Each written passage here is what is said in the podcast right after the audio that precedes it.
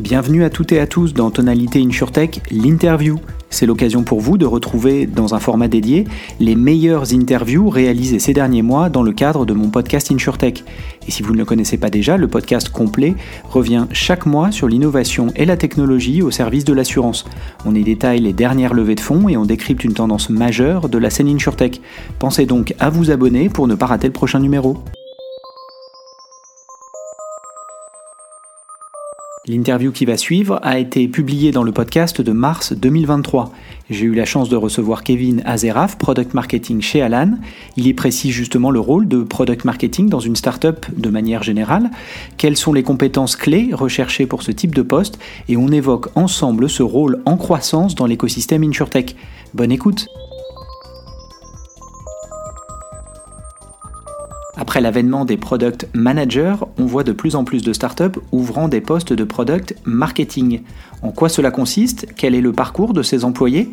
En quoi cela bénéficie-t-il aux startups équipées et quel impact dans l'insurtech plus particulièrement? C'est ce qu'on se demande avec Kevin Azeraf, Product Marketing chez Alan. Salut Kevin, merci beaucoup d'être avec nous aujourd'hui. Merci à toi pour l'invitation. Alors pour commencer, et pour ceux peut-être qui ne te connaissent pas déjà, est-ce que tu peux te présenter brièvement? Moi c'est Kevin Azeraf, j'ai rejoint Alan il y a 6 ans maintenant. Euh, J'étais dans les 10 premiers euh, salarié à l'époque et euh, j'ai eu pas mal de rôles différents. Mon rôle actuel, euh, c'est de gérer l'équipe product marketing chez Alan. Peut-être euh, avant de rentrer dans le vif du, sujet, euh, c'est intéressant parce qu'il y a quelques jours, tu as publié sur ton LinkedIn et je mettrai le lien euh, dans les commentaires pour que tout le monde puisse aller lire, le post. Mais tu as posé la question à ChatGPT comment expliquerais-tu le rôle d'un product marketing à un enfant de manière basique? Donc, on a la chance de t'avoir avec nous. Donc, peut-être pour commencer, ta définition, je dirais, de product marketing. Qu'est-ce que ça veut dire et comment toi tu le présenterais à bah voilà nos auditeurs qui sont pas forcément familiers avec le terme? Au-delà de l'anecdote, pourquoi je l'ai j'ai demandé à ChatGPT de me décrire, euh, de me définir le product marketing B2B euh, dans des termes simples. C'est parce que euh, je me suis rendu compte que tout le monde avait un peu sa, sa définition, tout le monde avait un peu sa, sa vision, euh, que tu sois en B2C, en B2B, que tu sois aux US ou en France. Tout le monde euh, remixe ça à sa sauce et, je pense que c'est normal parce que surtout en France, c'est assez récent. Il y a de plus en plus de, de personnes qui se demandent de comment euh, traiter cette, euh, cette, euh, cette nouvelle fonction, cette nouvelle catégorie. pour la petite anecdote aussi, je me souviens d'une ancienne directrice marketing assez haut placée dans une boîte américaine qui avait dit le product marketing, c'est vraiment impossible à définir, c'est le casse-tête de n'importe quel CEO, CMO, et euh, limite, ça devrait être directement le rôle du, du CEO. Dans mon contexte à moi et la manière dont j'ai connu le product marketing chez Alan, et ça fera peut-être la transition sur euh, la manière dont on l'a on, on, l'a construit chez Alan, c'est surtout qu'en fait on voulait faire le pont entre ce que les sales vendaient d'un côté et ce que l'équipe produit euh, développait de l'autre. Et en fait, la plupart du temps, quand on me demande euh, ce que je fais, j'explique que d'un côté, on essaye de faire en sorte que les sales pitchent ce que le produit fait, et parce qu'ils ont envie potentiellement qu'il fasse, et de l'autre côté, que l'équipe produit développe ce dont les sales ont besoin euh, pour closer plus, pour apporter plus de, de satisfaction client. Donc c'est vraiment faire ce pont entre les deux. C'est une des nombreuses définitions qu'on pourrait avoir du product marketing. C'était un peu l'origine de ce podcast, hein, essayer de comprendre un petit peu ce qu'il y avait derrière ce mot, parce qu'effectivement, euh, quand on échange euh, dans la Startup Nation de manière générale, chacun y va un peu de sa définition ou de sa vision, donc euh, donc c'est cool d'avoir partagé effectivement ce lien d'une certaine manière entre l'équipe produit et l'équipe sales, et du coup ça pose une question, en tout cas c'est une question qui revient systématiquement quand on évoque ce type de profil, euh, c'est euh, voilà en termes de skills, euh, est-ce que c'est finalement des profils plutôt produits qui se mettent un peu au marketing, est-ce que c'est plutôt l'inverse, donc des marketeurs ou marketeuses qui viennent au produit, ou est-ce que finalement c'est une troisième voie pour arriver là? Je trouve qu'il y a de plus en plus de, de PMM différents, donc de product marketing manager différents, de profils différents. Euh, ce qu'on voit, c'est tout simplement parce que c'est un rôle nouveau et donc du coup, il y a des gens avec des profils variés qui s'y mettent euh, et ça apporte beaucoup de choses. Donc oui, il y a le profil dont tu parles, le profil marketeur qui a potentiellement été euh, au four et au moulin d'une boîte early stage et donc qui a touché à beaucoup de choses dans la boîte, à beaucoup de facettes du marketing. Ça peut être la demand generation, donc euh, vraiment euh, essayer d'apporter plus de leads. Ça peut être plus la marque, la brand. Euh, et qui après se rapproche de plus en plus du produit et euh, fait du product marketing in fine. Ça peut être l'inverse, des product managers qui ont beaucoup touché à, aux produits et qui petit à petit s'intéressent au storytelling à autour de, ce produit-là et à comment bien véhiculer la, la valeur apportée par le produit et donc du coup qui passe côté product marketing. Et en fait, tu vois que c'est in fine aussi beaucoup une question d'organisation. Il y a beaucoup de cultures différentes euh, dans les boîtes et du coup, tu as d'un côté les CEO qui se demandent est-ce que je vais mettre le product marketing côté produit ou est-ce que je vais mettre le, le, product marketing côté marketing? Mais si tu veux un exemple concret, je peux, je peux te dire, nous chez Alan, on a des anciens de l'équipe produit, enfin d'équipe produit de, de boîtes, euh, de, de, de boîtes différentes on a euh, des anciens euh, marketing brands euh, qui se rapprochent du coup du, du, produit avec nous.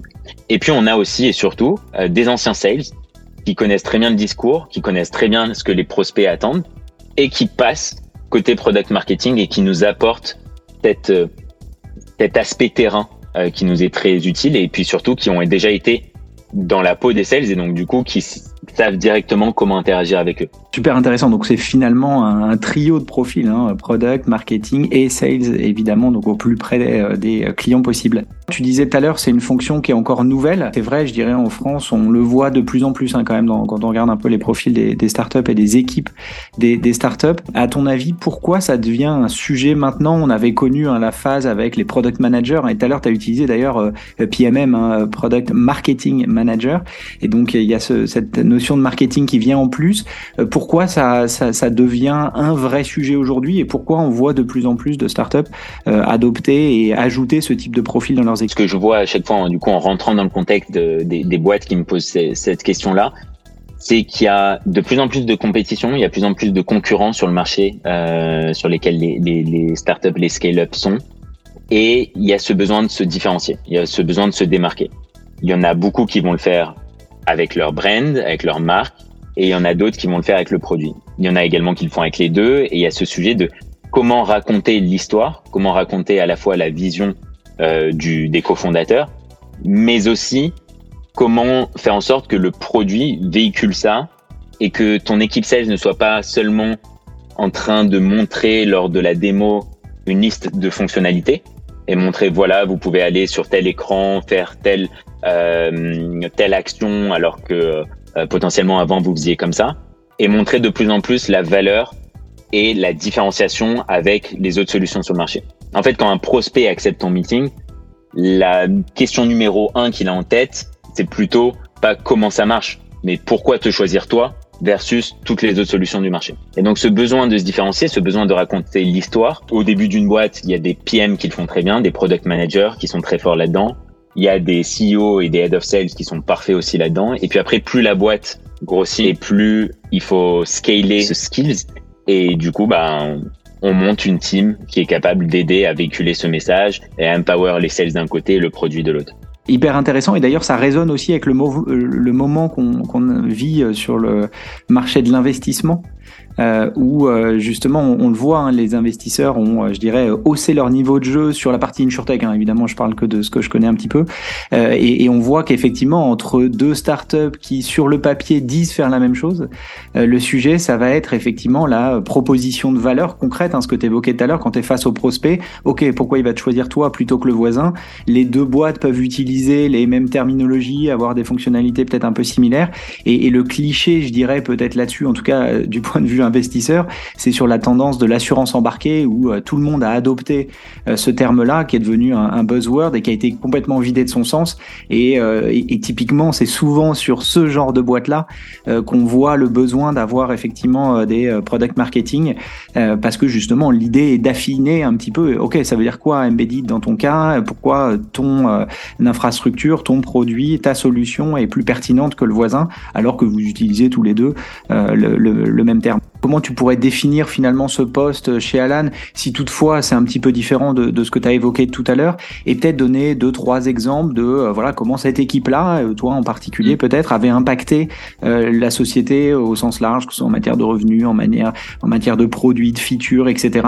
Donc voilà, avoir un petit aperçu un peu concret. C'est marrant parce que maintenant, effectivement, l'équipe d'une dizaine de personnes est, est, plus mature et donc du coup, on a des rôles différents au sein même de l'équipe product marketing, mais au tout début, ça part partait plutôt d'un bon problème, c'est que comme euh, notre croissance était assez euh, rapide. On a de plus en plus parlé à des prospects différents et on a complexifié notre offre pour pouvoir aussi répondre de mieux en mieux côté produit à, à leurs besoins. Et donc, on s'est retrouvé à devoir avoir des, équipes sales euh, spécialisées par vertical marché. Et donc, du coup, bah, tu, pars, tu parles pas de la même manière à la direction RH de Capgemini à la Défense ou à un McDo franchisé dans le fin fond de la France. Et donc, c'est là ce besoin de à la fois adapter le produit, mais aussi adapter le discours, qui fait que concrètement, nous, on insuffle euh, en mettant un, PMM dédié dans ces équipes sales-là, on fait en sorte que ces équipes sales aient un discours adapté. Donc ça va jusqu'au vocabulaire qui peut être euh, différent. Et donc du coup, on va plutôt parler de un truc tout bête, mais de collaborateurs pour Capgemini d'un côté, parce c'est un grand groupe, et de l'autre côté de staff pour le McDo franchisé. Et faire en sorte d'avoir le bon vocabulaire, c'est ce qui va te permettre aussi de, de créer cette relation avec le prospect et de faire en sorte qu'il te comprenne mieux. Et deuxièmement, après, c'est en termes de fonctionnalité produit.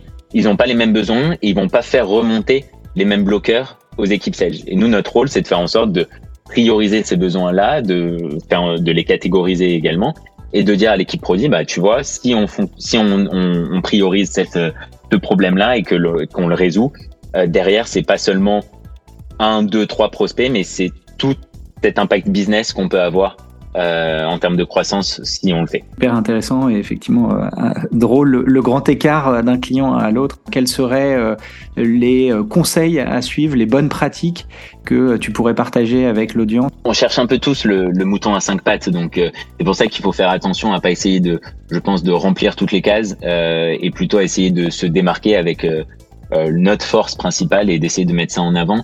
Nous, par exemple, je sais qu'il y a un équilibre difficile à trouver, mais il faut être d'un côté super bien organisé parce qu'on va recevoir, comme on est au milieu de d'équipes différentes, on va recevoir beaucoup d'informations et on va recevoir beaucoup de demandes. Donc il faut savoir prioriser, sinon tu peux très vite finir sous l'eau.